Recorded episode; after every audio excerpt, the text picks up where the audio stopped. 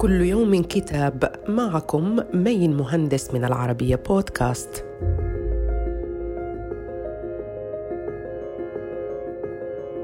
نتناول اليوم كتاب ناسك في باريس للروائي إيتالو كالفينو.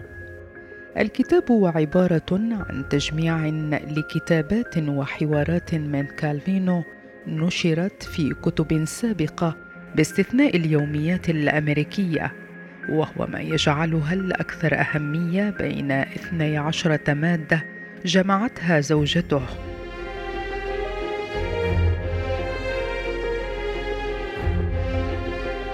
الكتاب عبارة عن تجميع لكتابات وحوارات من كالفينو نشرت في كتب سابقة باستثناء اليوميات الأمريكية. وهو ما يجعلها الأكثر أهمية بين 12 مادة جمعتها زوجته إسترا كالفينو. بعدها وجدت مغلفا على مكتب زوجها بعد وفاته في عام 1985 تحت عنوان جزء من سيرة ذاتية.